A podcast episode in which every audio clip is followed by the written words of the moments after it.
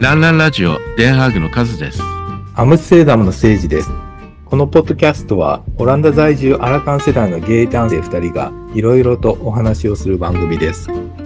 まだまだ始めたばかりで慣れない二人ですが、ゆっくりお聞きいただければ嬉しいです。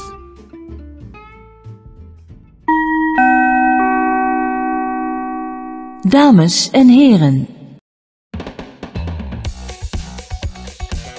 Welkom bij Raan Raan Radio, gepresenteerd door Seisi in Amsterdam en Cas in Den Haag. Vandaag praten zij over de Nederlandse karaktereigenschappen. Veel luisterplezier.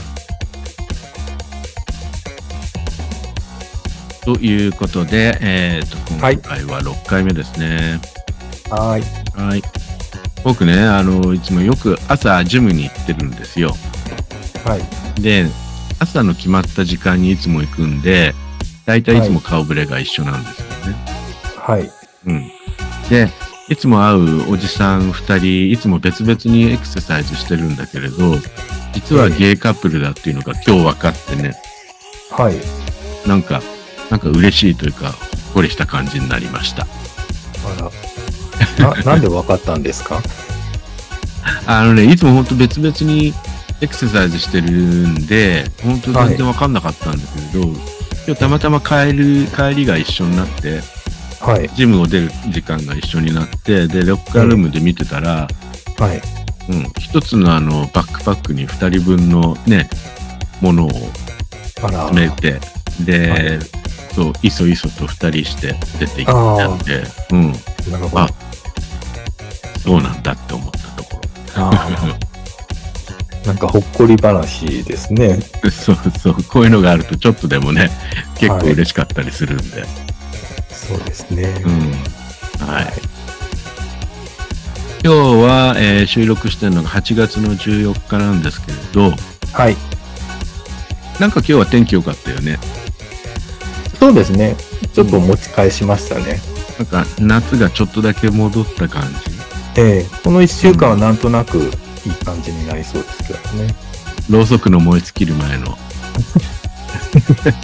ねちょっとしたあれなんだろうインディアンサマーじゃないな今日でも、あの、インスタに、あの、あまりにも夕暮れのイワシ雲が綺麗だったんで、あのうん写真アップしたんですけども、あほんいかにももうなんか秋の空だったんですね。秋っぽい空の色になってるねもう、はい。あの、天こゆる、天高し、馬こゆる秋って感じでしたよね。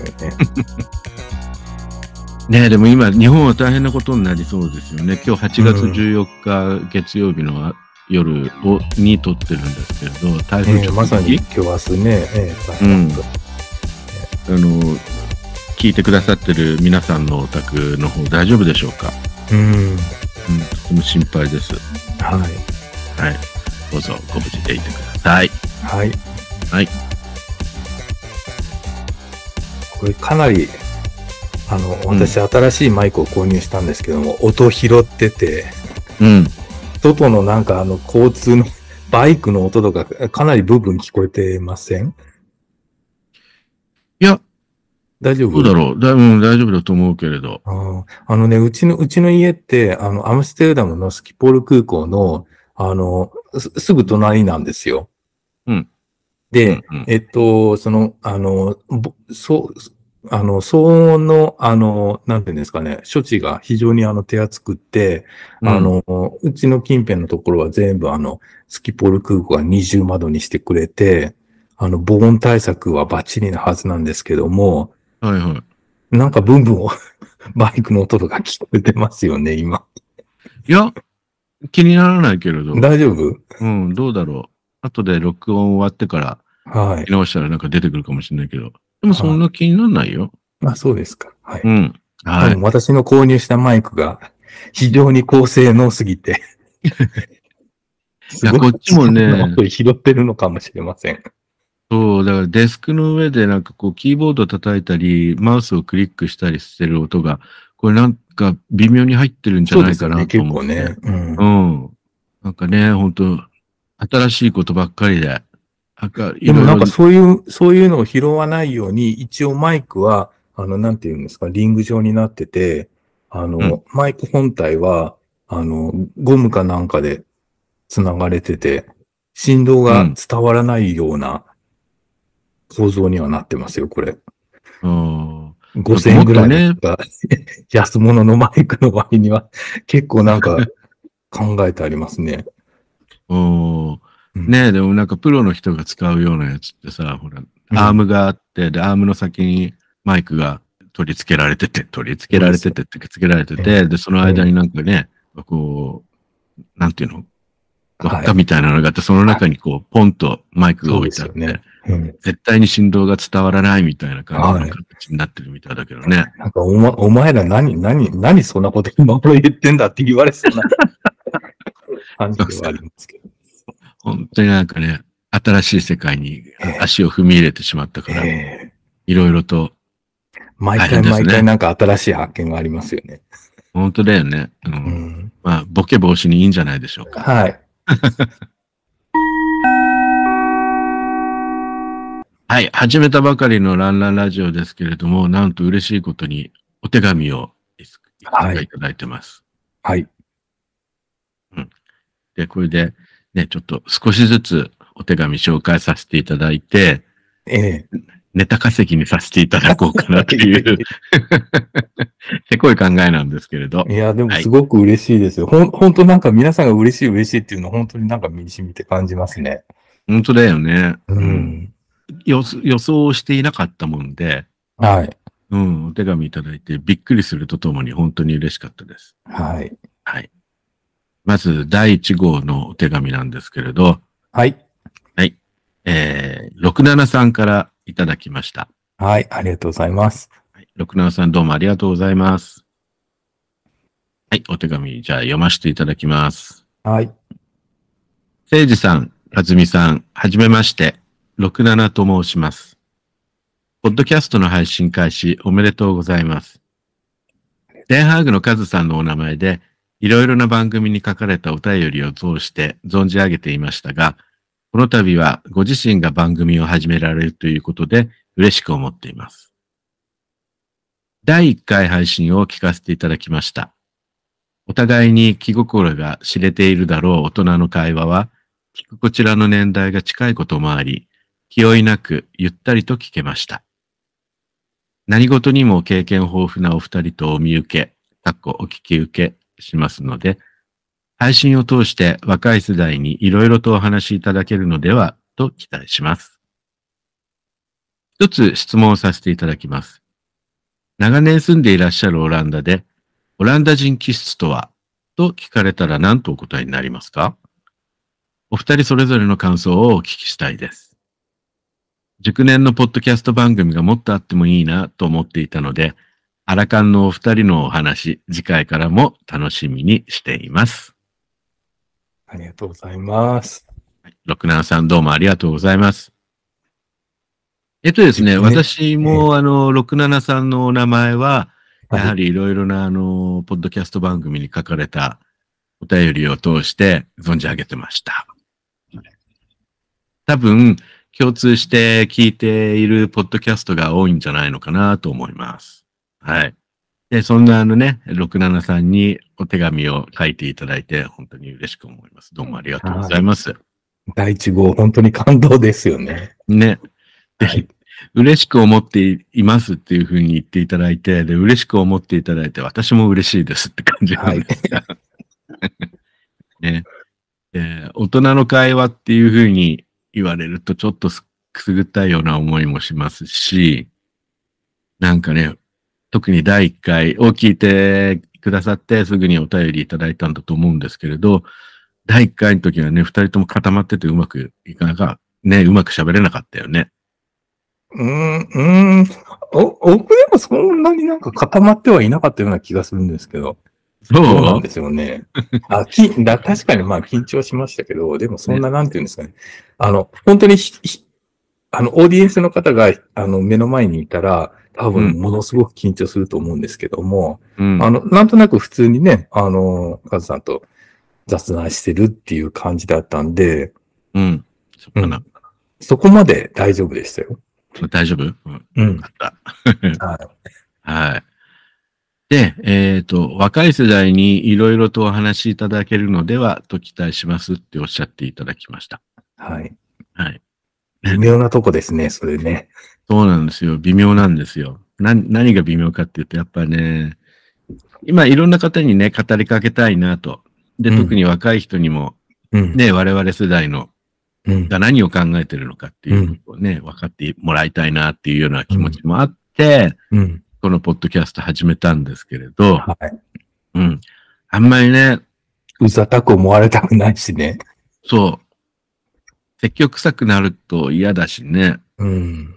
だから、うんだからね、その辺難しい若よい人ね。たちにも、あの、あなたたちの周りにいる普通の人ですよっていうふうに受け取ってもらえると、非常に嬉しいですよね。うん。うん。ね、まあどういった方が聞いてくださるのかちょっと我々にはわかんないところもありますけれど、うんもしかしたらね、うん20代とか30代うん前半ぐらいの方も聞いてくださるかもしれないじゃない。そういった方々にとっては我々ね、もう親の世代ですもんうね。ん。でもあんまり上から目線からは話したくないなっていうのはそうそう、それ一番避けたいよね。ね。うん、上から目線になったりとか、説教臭くならないように。うん。うん、それはじゃあ、お互い戒めながら、本当だよね。うん、そういう口調になると、チってなんか、ストップ止めるように、ストップ入れるようにしますね。そうそう。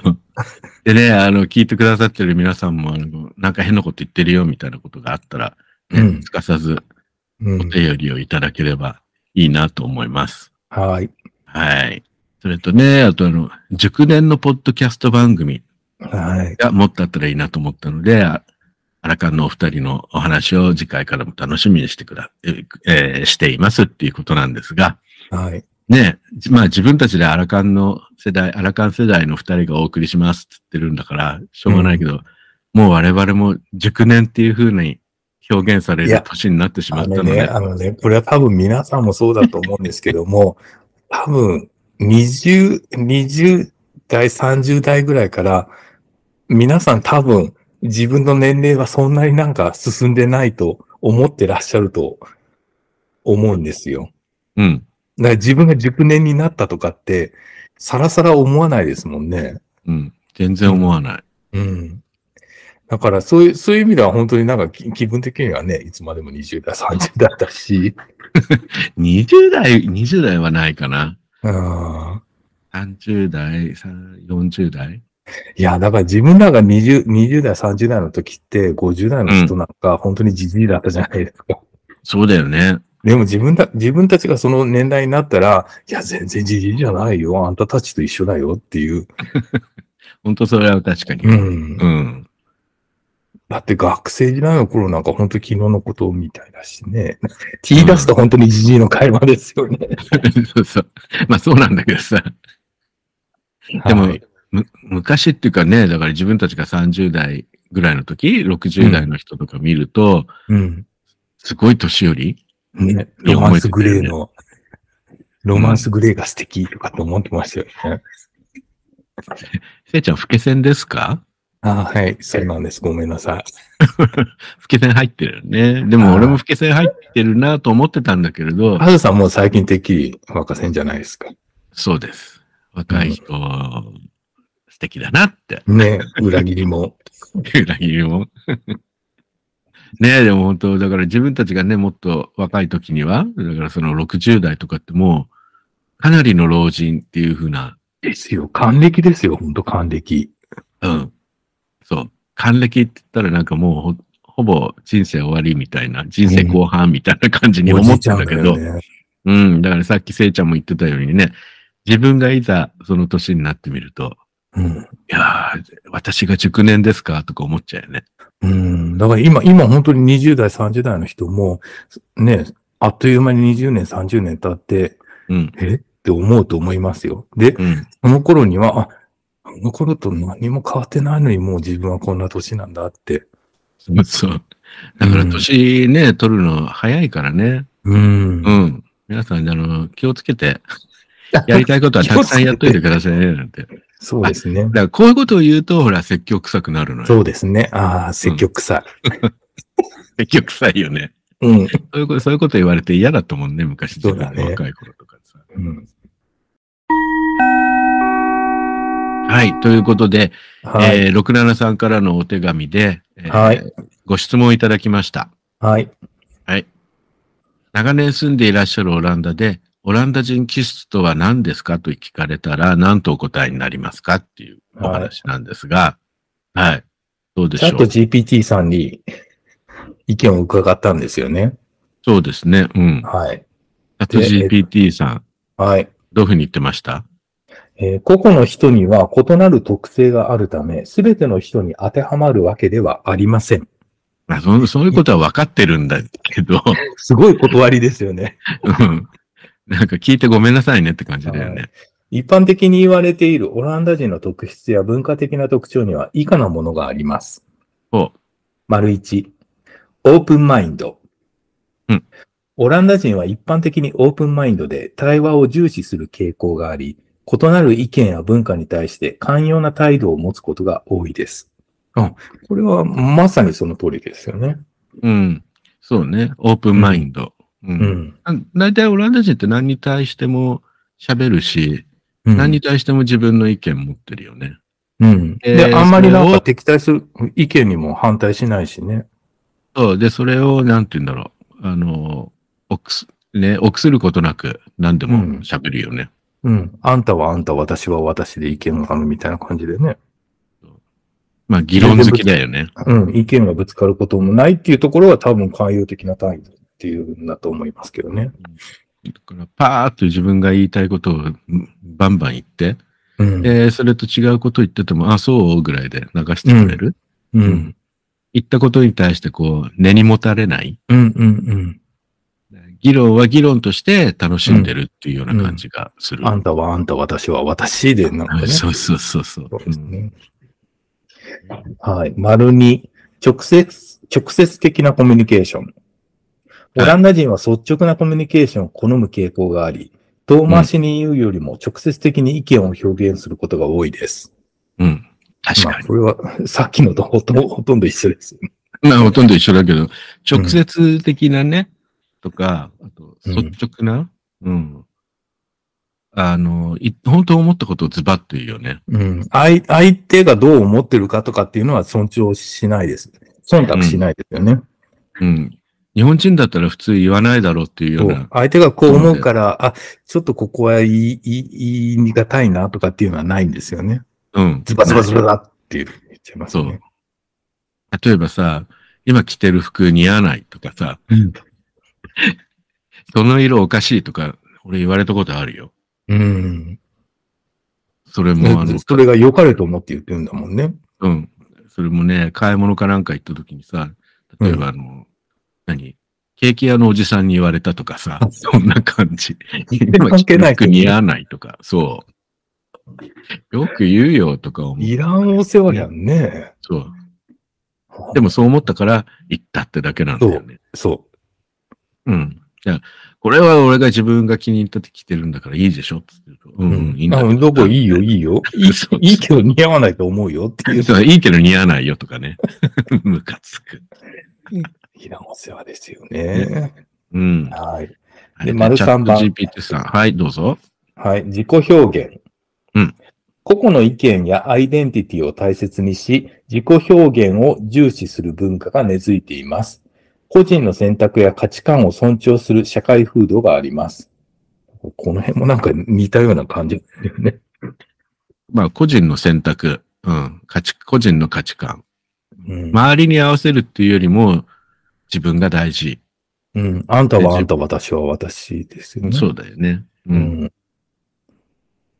だから、寛容っていうふうにね、言われてるのも、うん。自分に迷惑がかかってこない限り、自そうそう分に被害がかかってこない限り、自分が被害を受けない限りは、あんた別に何してもいいよ、みたいな感じで。そうそうそうそう。うんまさにそで、自己表現を重視するっていうのも、それこそだからさっきみたいにさ、あんた、その服に合わないよっていうふうなことも言うし、その逆に、周りがね、いくら似合わないと思ったって、う。うん自分は自分でこれ好きで着てるんだからいいでしょうみたいなね。あるよね。うんそうですね。は。はいで、丸4番。えっと、いきなりなんか個別、個個別なアイテムに入ってきますけども、えー自転車文化。うん。オランダは自転車が盛んな国であり、自転車を使った生活様式が一般的です。環境への配慮や健康意識が反映されています。オランダ人気質って言ってるのになんで自転車文化っていうふうに出てくる のいや、まあでも、オチャッラト GPT ンダ人とさん自転車やっぱり切り離せないからじゃないですかね。あ、まあね。うん。うん。オランダの人口よりも自転車の台数の方が多いんですよね。だって、一人何台一も持って人るか一、に一人二台とか持ってる国だからら。ね。でうん。あの、も、リクレーション用と通勤用とかってなんか分かれてるんですよね。そうね。うん。うんまあ、オランダ人気質って言えるのかどうかわかんないけど、自転車文化っていうのは確かにうんオランダの文化うん。で特筆するべきとこだよね。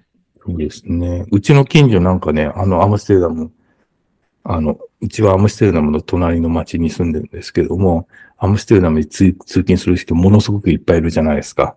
うで、ん。その人たちはほとんど自転車で通勤するんですけども、最近もう自転車専用道でさえ、うんあの、収容がもうま、ままならな、ならずに、あの、こ、ここ最近は自転車用の高速道路作るって自転車用の話題高になっ速て道ま路すよ。え自え転もう車なんかあの、だから、そうなのよ。あの交差点とかも全部作って、バーンって市内まで行ける、なんか一直線で行ける道を作ろうとしてるらしいですよ。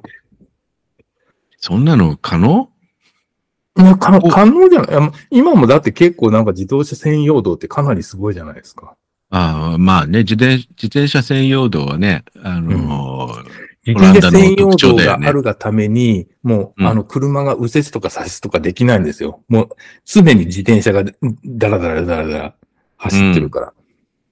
え、じゃあ、その自転車用のハイウェイっていうのは。ハイウェイは、だからその、だから、あの、高架とかにして、あの、効果作っちゃうかな。なあの、信号とかに止ま止まらないように、もうバーンって一直線に行けるように、なんか今整理しようとしてるらしいですよ。ああ、でもなんか、オランダのことだから地下を掘りそうな感じするね。そうですね。運河の下をくぐっていくとかさ、ああ。交差点の下をくぐ運河の下までは結構、結構深いですけどね。って。だってたくさんあるじゃん。運河の下まあ通ねってるトンネルとか。うん。うん。まあね、あと環境への配慮っていうのは確かにあるよね。まあまあまあね。最近だだってかこの国、ほらら、気温が高くなって水位が上がると、はい。国の3分の1が水水没没してしまうっていう国だから、はい。うん。だからね、環境をも守ろうっていうのは、まあまあ、結それは構根意強識く。発はい。達してるよね。そうですね。うん。であと他のね、ヨーロッパの国とかに比べると、肥満の人があんまり多くないっていうのがオランダ人の特徴らしいけど、これはやっぱり自転車によく乗るからあっていうことがあるらしいよ。あ。うんまあね。で、あとほら、あの、ま、街が本当にフラットだから、山がなくてフラットだから、そういう意味でも自転車ってすごくうってつけですよね、ここはね。ね、自転車乗りやすいよね。うん、日本みたいにほら、あの坂、山あり谷ありじゃないから。うんそうそうそうそう。うん。ねはい。はい。で、えっ、と、5番目。えーはいトレランスとダイバーシティ。多様性を尊重し、異なる背景を持つ人々が共存する文化があります。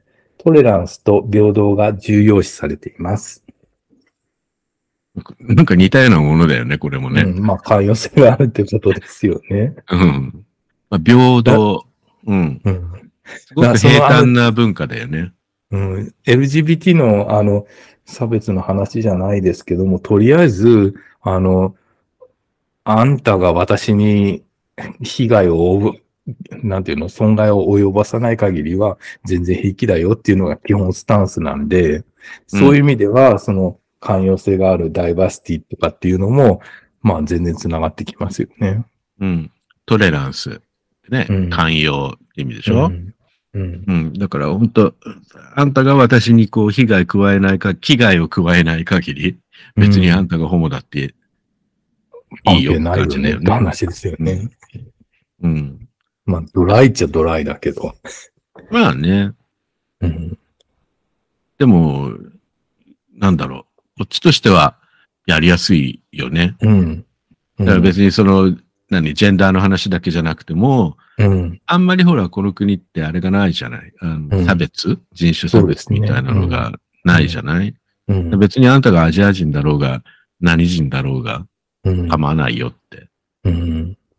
うん。でも、この国のルールはちゃんと守れよっていうことを、じゃそあう、そうそう。そうですね。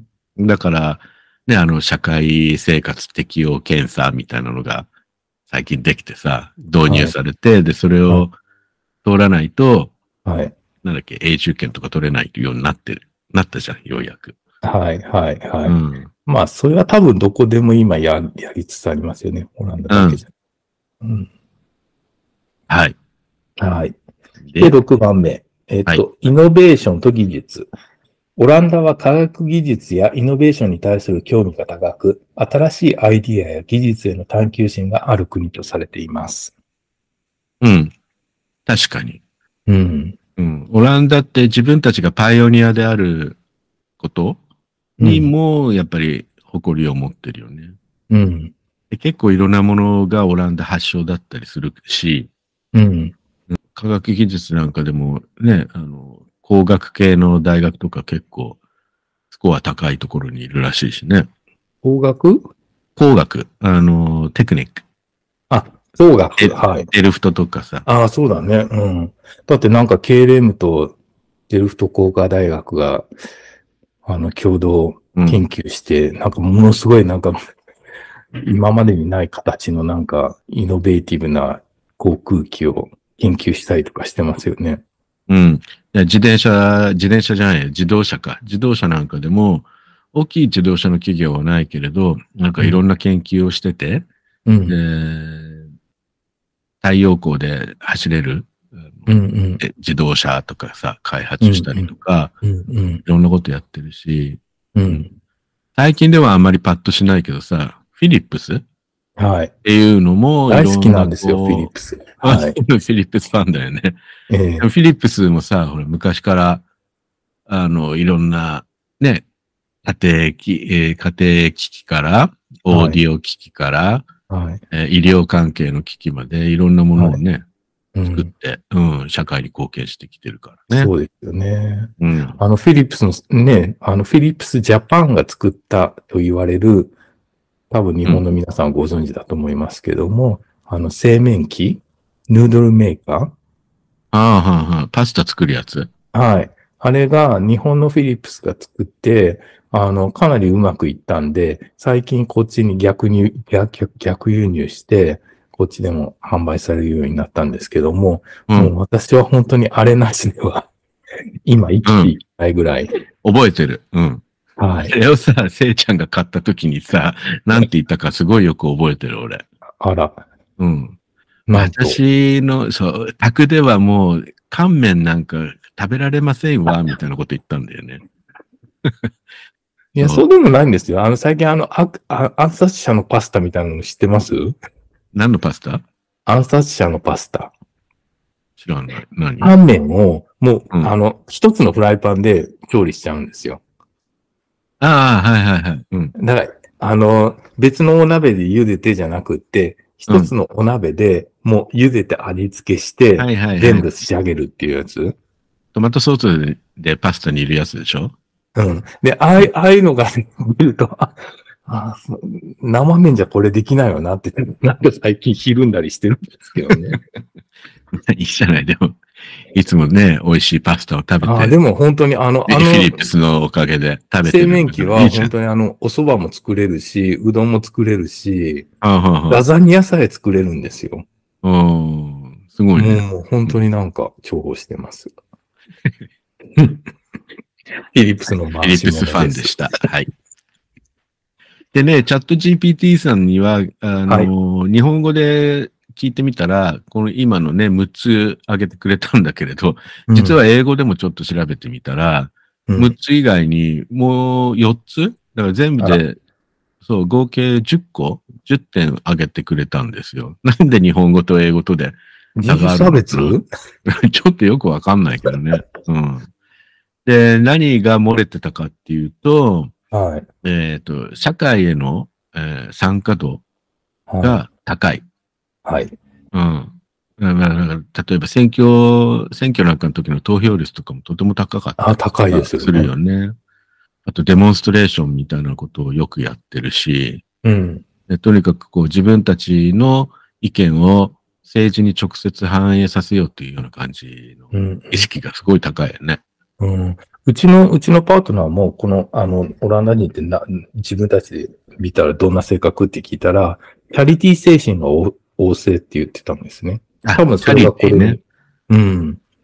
はいはいはいはい。よくほら、どっかの国で、うんあの、自然災害とかが起きると、うん、うあん。の、特別番組やるじゃない。うん、寄付を募るための。はいはい。あれでものすごい金額がね、そうで集すまよるんだねよ。ね、この国は。ううんん。そううねんでそれと、その他はね、エンバイロメント、えー環境に対する意識が高い。まあ、これさっきあの自転車文化のところでもちょっと言ったけれど、いはいやっぱりあのーね、気候変動して、えー海面が、海面の温度が上がって、あ海の温度が上がって海面が上昇しちゃうと、えー国土の3分の1が水没しちゃうかもしれないっていう危機がある国だから、うん。ね、この辺はとっても環境に対する、環境保護に対する意識が高い。うんまあまあ、でも、オランダに限らずね、あの、グレタさんもそうですけども、北欧は一般的に高い。そうだね。うん。あと次はね、はい仕事と、えー自分の生活の、私生活のこうバランスを非常に、えー重要に考えると。はい、はい。うん。だから仕事よりも自分の生活、うん。それも健康的であることうん。うん。を追求するのに、とても一生懸命であると。うん。まあうん確かにね、あの、なんかその、なんていうんですか、日本みたいに、あの、その、うんと一般社員とうん。派遣社員みたいなのが、すごく明確に線引きされてるんじゃなくって、あの、フルタイムのワーカーとパートタイムのワーカーって、そんなになんか、あの、線引きされてませんよね、条件面で。そうだね。うんうん。パーたトタイだムその自分のライフ。フスタイルに合わせて、例えば子供が小さい間は今フルタイムで働けないから、あの、パートタイムにします。で、うんあの、時間ができてきたらフルタイムにしますとかっていうののシフトが、すごくなんかこう、フレキシブルにできて、で、それが例えば、その、あの、後々の、あの、日本で言うと、あの、年金とかが、その、あの、正社員と派遣社員だと、年金ってやっぱりかなり格差が出るじゃないですか。でもこっちはその働いた分に応じて、あの年金とかもちゃんとバランスよく出るから、うんそういう意味では本当になんかバランスいいなと思いますうんようね。んなんかね、そんなに仕事に力入れたくないから、自分はパートタイムでいいから、パートタイムで仕事してるって人も結構いるしね。うん。話聞いてると。うん。だからそれうがんだからずっとそうでもないし、あ、今ちょっと時間ができたらもっと働きたいとかっていうのが、シフトこう、じ増やしたりとかっていうのがこう、フレクシブルにできるっていうのは、かなり日本だうとん思いますね。そうだね。うんで結局それで、あの、余裕ができた時間を何に使うかっていうと、うんなんかね、皆さん趣味を持ってて趣味に使ったりとか、うんうん家族でし、家族や友達とこうつ、ね、一緒にいて、過ごす時間を増やすとか、そういうよううなク,、クオリティオブタイムうん。を重要、重要視してるよね。そうですね。うん。あともう一つ最後は、はいプラグマティズム、はい。実質主義とか合理主義とかそういう感じあだとはいはい。思うけど、うん。まあ、何でもかんでもこう合理的に考える人たちだよね。はい。これはだからね、私がそのチャット GPT さんに答える前にも、僕はすごくオランダ人って合理的だと答えを用意してたんですけども、うん。うん例えば同性婚、世界に先駆けて認めたのもオランダですし、うんあとあの、飾り窓地区のあの、買収じゃないですけど、何ですかね。まあ、管理買収ね。はい。うんとか、あとあの、ドラッグはい。を合法化したっていうのとかも、なんていうんですか、その、あ特にあの、その、あの、飾り窓とドラッグについては、違法化することによって、あの、禁じることによって、あの、需要は減らないわけなんで、その需要を満たすために、なんていうんですか、その、裏、裏の非合法なマフィアとかがはびこるのを、あの、シャットダウンできるわけですよね。うんうん。だからそういう意味では、あの、飾り窓とかドラッグを合法化したのは、あの、非常に多分画期的だと、合理的だと私は思いますね。うん。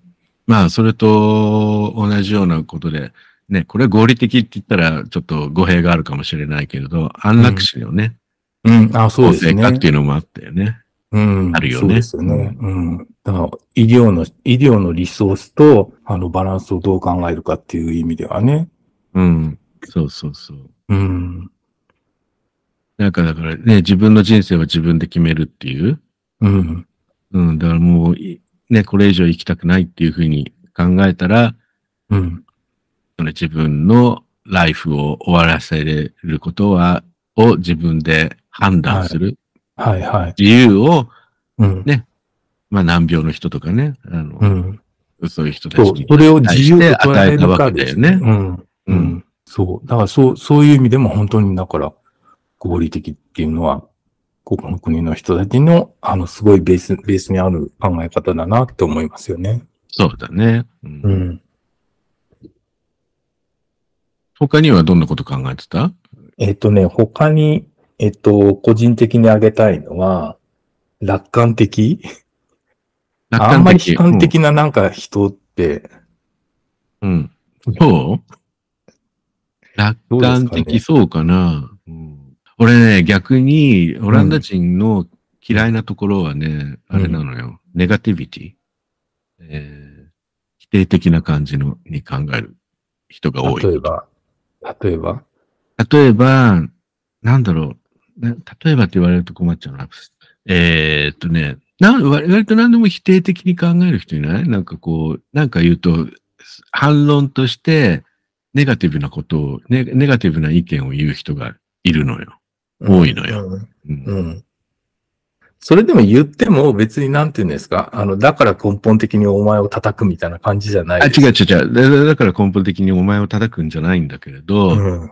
文句として、うあん。のい一般的な文句として結構ネガティブなことを言う人多いよ。ああまあまあ、それはなんとなくわからなくはないですね。うん。大体俺、全般的にオランダ人好きだけれど、そういうネガティブなことを言い始めると、うん。うん。あ割と頭くるかあな。ーあー、そうなんですね。 うん。うん。なんかちょっといまいちピンとこないな。ちょちょっと今、じ自分のパートナーのことを思い浮かべてたかもしれない。ピンポイントで、はい。うん。ああとね、よく言われるオランダ人の特徴はケチっていうのがありますね。はい。うん。ケチはケチですよね。うん。うん。ケチっていうかさ、金銭感覚が優れているうん。っていうか、なんだろう、主戦度って感じじゃないと思うんだけど。そうそう、主戦度っていう感じのケチではなくって、うん。うん自分が損するか得するかっていうのを、あかなりなんかこう、緻密に考えてますよね。うん。まあ、損することはしないよね。うん。 うん、だからあの、だからあの、英語で言うゴーダッチ割りう勘、っん。うん。ていうのも、あ、あ、確かに、ゴーフレンチじゃないよな、ゴーダッチだよなって感じですよね。うん。うん、ねあのー皆さんご存知かなこう、あの、英語で割り勘のことを、ゴーダッチとか、あとダッチアカウントって言うんですよ、ねはい、はい。うん。これは、オランダ人って、例えばレストランにみんなで行った時に、自分が食べたものだけ、自分が飲み食いしたものだけ払うと。うん。で、その場で、このレシートをもらって計算して、うん。えー自分はじゃあこれだけうん。払うっていうのを決めるんだよね。うん。で、みお店の人もそれをちゃんと分かってるから、うん。だからね、別々に払った、払いますって言ってもあんまり嫌な顔しないよね。うん。例えば、うんそれがさ、30人のパーティーとか40人のパーティーになったら別だけど、 うん。すごく嫌だと思います。もう、だから飲食店やってたかあら、なたのもう露骨に嫌な経験上顔ねしてたもん。それは、それはほら、ここじゃないからじゃないの。ここでそんなこと言ったらさはい。うん。あとね、そのケチっていうので、この間、この間ほら話してて俺思い出せなかったことがあるんだけど、はい。うん、ケチに関してね。はい。オランダ人って、あの、暗算ができる人たちなのよ。はい。はい。暗は算ができる人たちいなんですよ。うう特にわ引き算ですよね。引き算欧割り米算人引強きいよ算。できないって言うじゃないですか。足し算はできるけど、引き算できないって。そうそうそうそう。うだかん。ら例えばお釣り出すとかさ、うん。そういうの早いよね。早い、早いですよね。うちの旦那なんかもう、うん俺より早いもん、計算あ。本当に。う。うん。まあ、そうね、こっちのほら、計算ってなん、計算っていうかさ、数の単位ってさ、クォーター制だったりするじゃん。うん4分の1ずつ進んだりとかするじゃん。うんうんうん。あの、はい25セントとかさ、はい、はい。 25、む昔のね、あの、通貨だと25ギルダーとかさ、はい。めんどくさいのあったじゃん。うん2.5コインとかさ、うん2.5ギルダーコインとかあったじゃん。うん。ああいうのをね、器用に計算するもんね。多分ね、多分ね、えっとね、あの、今、ほら、そういうの全部、あの、スマホのアプアプアプリでやっちゃうじゃないですか。で、日本の銀行のアプリって多分そういう機能ないと思うんですけども、オランダの銀行のアプリって、はい、ここレストラン100ユーロ払いました。えー、4人です。4人で割ってそれぞれ請求しますみたいな機能でありますよね、銀行のアプリで。ある。あるある。多分日本、それないですよね。どうだろう日本の銀行のアプリってどういうのがあるのか俺知らないからわ、なんとも言えない僕け多分一ど。個に日本のアプ銀行のアプリ持ってるけど、そういう機能ないと思う。でもこっちの銀行のアプリ何何個かありますけど、全部できますよ。 しかもかなりなんかすごい、あの、高機能で、あの、その、請求の仕方が、あの、E メールで送るとか、あの、うん SMS で送る とか、うん LINE みたいなのとね、連動して、ちゃんうとんその請求を送れるようになったりとかね。うん。うん。なんか割りそういう機勘、能あります割り勘を計算する、そう、アプリとかあるよね。ありますよね。うん、いやねだから、まあ、金勘定。だからそういうのを、こう、周りの国の人から見ると、ー、うん。金勘定に高い奴らだとか、うるさい。うん。うんうるさい奴らだかだとかね、言わ昔から悪口を言われてたんだよね。まあね、まあね。うんそれはでも、まあ、しょうがないですよね。大体ね、あの、オランダ人の悪口を言うのは、イギリス人だったんだけどね。イギリス人だよ、イギリス人、はい。うんイギリスとオランダって戦争してるじゃない。で、その時に、例えばあの、ゴーダッチとかそういう言葉もできたんだって。ああ、ああ、それはイギリス人の悪意なんだ。そうーう。ん。あと、知らないダッチアンクルとか。知らない。ダッチアンクルうん。ダッチアンクルって、いつもこうしかめ面して、気難しそうな親父のことダッチアンクルっていうああ、そう。の。うん。ひどいね。ね。 これ戦争してるからね、イギリスとオランダ。まあねで、オランダ破ってイギリスがね、あの、うん。大きくなったわけだからさ。だから、あのブレグ、ブレグジットでイギリス出ていくときって、なんか、オランダ人結構なんか喜んでたんだ。そうそうそう。で、ブレクジットで最近になってもうかなんらか早く出ていけみたいな感じで言ってましたよね。嫌なんだったら早く出てけってね、感じだったよね。うん。だってほら、あの、EU の元っていうのはオランダが作ったんだからさ、うん、うん、うん。ね、ベネルックスっていうのから始まって、そうですでねそれが EC になって、あ、でもイギリスも結構、 EC が EU になって、イギリリスが入ってきたのはあもっと後だもん。EU になあ、そうなんだ。うーうんん。 EU になってからだったかな。なるなる直前ぐらいだったっけな。だってもともとほら、イギリスは島国だからさ、うん、大陸とつるむのは嫌なわけよ。うん、うん。だって EU ができたってほら、通貨のポンドはそのまま持ってたじゃん。そうですね。うん。だからそんな感じで、で出てきたいんだったら出てけばみたいになってさ、もうなんかブレすクジごいット早がく行け、早く行けって言ってましたよ。うんで最近はブレクジットがさ、いろんなところにこう影響を及ぼしてきてさ、貿易とかでも大変だし、物流とかでも大変で、ねうん。うん、ほらね、みたいな感じで言ってるよね。 うん。イギリスがどう思ってるのか知りませんけどね。そうそう。まあだから、あと、そうね。だから、まあブレ、ブレクジットとかイギリスのことを話したついでに、オランダ人が見た他国の人のね、イメージ。はい。うん。まあ、イギリス人に並んで、アメリカ人。アメリカ人のことは薄っぺらいと思ってるね。ああ、はい。それは、なんとなくよく耳にしますね。うん。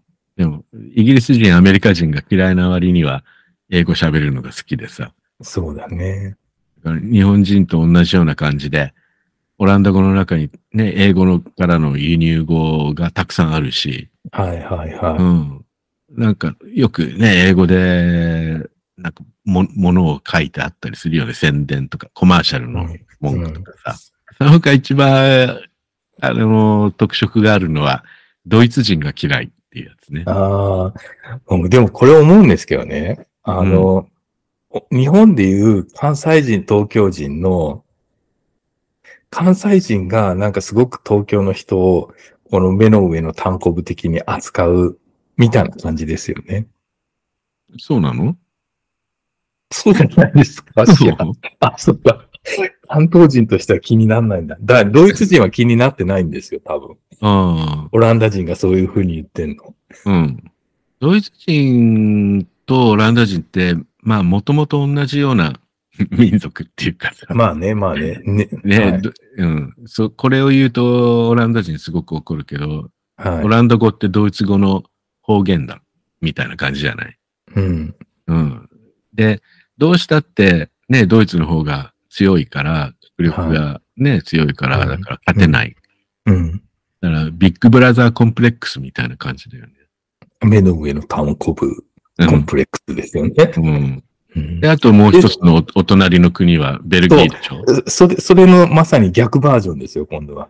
うん。ベルギー人のことをすごいバカにするんだよね、オそうランダ人って。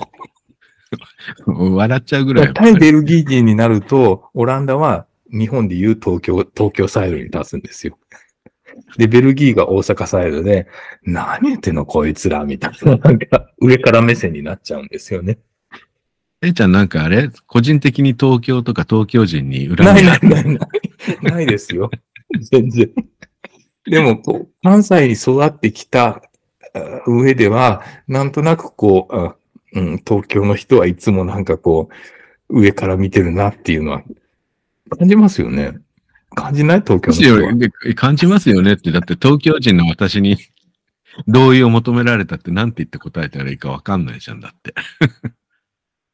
いや、別に、その、だから、ドイツ人はオランダ人に対して特に何も思ってないんですよ。ただ単多分にねオランダ人の方が一方的に対抗意識を燃やしてる。うん。と同じような感じで、ベルギー人はすごくオランダ人に対抗意識を燃やしてるんですよ。うん。で、しかもベルギーは国の半分は、あの、フランス語圏で、国の半分はオランダ語圏なんで、その思ってるのは、その、オランダ語圏の半分だけなんですけどね。うん。フランス語圏の人たちは全然なさ、そういう圧力はないわけですよ。うん。もう、もともとほら、ベルギーってオランダから独立した国だし、うんうん。歴史上ね。もともと一つの国だっうんオランダから独立というか、まあ、ベネルクスは一つの塊だったんですよね。た。ぶ分離独立したわけでしょうん、うん。宗教違うしっていうことでうさ。ん。うん。うん。え、でもあの頃の首都ってベルギーのあの、あっちにあったんですよね。ブリュッセルブルッセルじゃない。ブルッセルのちょっと北のとこ。あ、なんかさ、メヘレンかなんかが首都だあ、メヘレン、あのメヘレン。はい。そうだよね。ね。うん。ええ。それはベルギーのでしょうん。その辺はまた、おいおいね。ちょっおといその辺はおいおいね。ええ。あの、ちゃんもさとちゃ俺んをとした資料を見ながら。うん。俺は思うんだけど、ベルギー人とオランダ人の戦いって、はい。まあ、あの、千葉と埼玉の、そう高、いまさにそうですよ。とか千葉と茨城の戦い。はい。関東だとそういう感じに。はい。思うんだけどねまさにそうです。うん。隣同士って大体仲悪いからね。そう。うん。自分の方がどうとかってなんかね、で、すごくちっちゃいなんか差を。そうそう。だ隣を通り越して、フランスまで行くと、フランス文化には憧れ持ってるよね。そうですね。オランダ人、フランス人好きですもんね。あそうだよね。フランス人っていうか、フランス文化好きですよね。あ、フランス人は好きじゃないと思うけど、フランス文化は好きだよね。そうだよね。イタリア、ポルトガル、スペインとかになると、ちょっと遠いし、うん、ちょっとあの違辺う。を、うん、あの辺はあのバカンシ、バケーションに行く国だっていうふうに思ってると思う。 うん、うん、うん。うん。まあこれは冗談だけど、スペイン人にはね、昔あの、植民地にされてた恨みを今でも持ってるああ、とかね。あと、あの、ポルトガルに対しては、あの、絶対勝てないサッカーで ね。男子サッカーで絶対勝てないジンクスとそんかな根強く思う、根深く思ってるんですかね。 うんけ結構だからサッカー好きな人はよ言うよ。もうでも最近オランダのサッカーだダメですよね。最近オランダのサッカー全然パッとしないよね。うん。ベルギーがなんか最近、ものすごいなんか、調ベルギーに強いよね乗ってるじゃないですか。うん、うん。じゃあ、オランダ人は日本をどう見てるかはい。なんだけど、日本好きな人多いよね。多いですね。うん。で、日本いや文化でもね、歴史的に言った好きな人ら、歴史的に言ったら、あのー、なんていうんですか、圧力はかなりあったわけじゃないですか、あの第二次世界大戦関係で。うん。それが、なんか、コロッと好転しちゃったんですよね。うん。でも昔ね、あの、天皇陛下がオランダに来た時にうん生卵をぶつけられたとかね、そういう事件あったじゃないうん。あの、昭和天皇ね。はい。昭和だから天皇もとが。もとインドネシア、インドネシア、オランダが、あの、植民地にしてたところを日本が侵略していって、日本がその、そこを乗っ取ったんで、で、その時にオランダがそのインドネシアに支配してた時に、オランダ人も、あの、日本に、日本軍に侵略されて、あの、そうそう捕虜になったりとかしてるんで、そうそう。そういう意味ではかなりなんか、対日関係、昔は本当に悪かったんですよね。うん。だから、うちの旦那のお父さんうん。も、やっぱりインドネシアでさ、うん。日本人のが作ったオランダ人キャンプに入れられてたし、うん。うん。うん。だから最初ね、だから義理の父に会った時には、うん、なかなうかん。冷たいあしらいを受けたよ、う俺も。ん。うん。それがね、かなりこ変わっう、たよね。コロッと好転しちゃったっていうのがね。でもね、やっあの、いわ慰安婦従軍慰安婦の問題ってオランダ人、オランダと日本の間でもあったしね。はいはい。ええ。そうなんだよね。でも今はね、そういうの、若い世代の人たち、今うのんの人たちはそういうの、ほとんどないし、ほとんどないですね。うん。もう日日本本、日本本当にそれこそポケモンじゃないけど、日本ジャパン、ジャパニーズクール、クールのうん。イメージですよね。そうね。うん。あと京都とかね、すごい好きな人多いし、うん。なんか侍とか、あれだしね。うん。あと柔道か、柔道とか、ね、にすごい人気あるしね。柔道そうですね。うん。うちの前、前隣に住んでた子供、うん柔道してますよ。うん。全然なんか、そういう意味では、お相手もできないですけど。 オランダ人って、なんかこんな感じの人たちで、はうん。オランダ人気質とはどういったものでしょうって言われれば、大体こんなお話になるかなと思います。はい。はい。お手紙いただきました、六七さん。改めましてどうもありがとうございます。はい、ありがとうございます。 なんか全然、話脱線してお、あの、回答になってるのか なそうだねあれです六七さん、またあの、お手紙くださいね。よろしくお願いします。はい、よろしくお願いします。それではじゃあ、今回はそろそろこの辺で。はい。はい。えー、ランランラジオではお便りをお待ちしています。番組の感想、カズと政治へのメッセージ、オランダについてのご質問など何でもどうぞ。お便りはフォームやメールでお送りください。宛先は概要欄に記載してあります。それでは皆さん、また次回の配信でお会いしましょはい。う。はい。それではさようなら。さよなら。 Tot de volgende keer. Dag. Dag.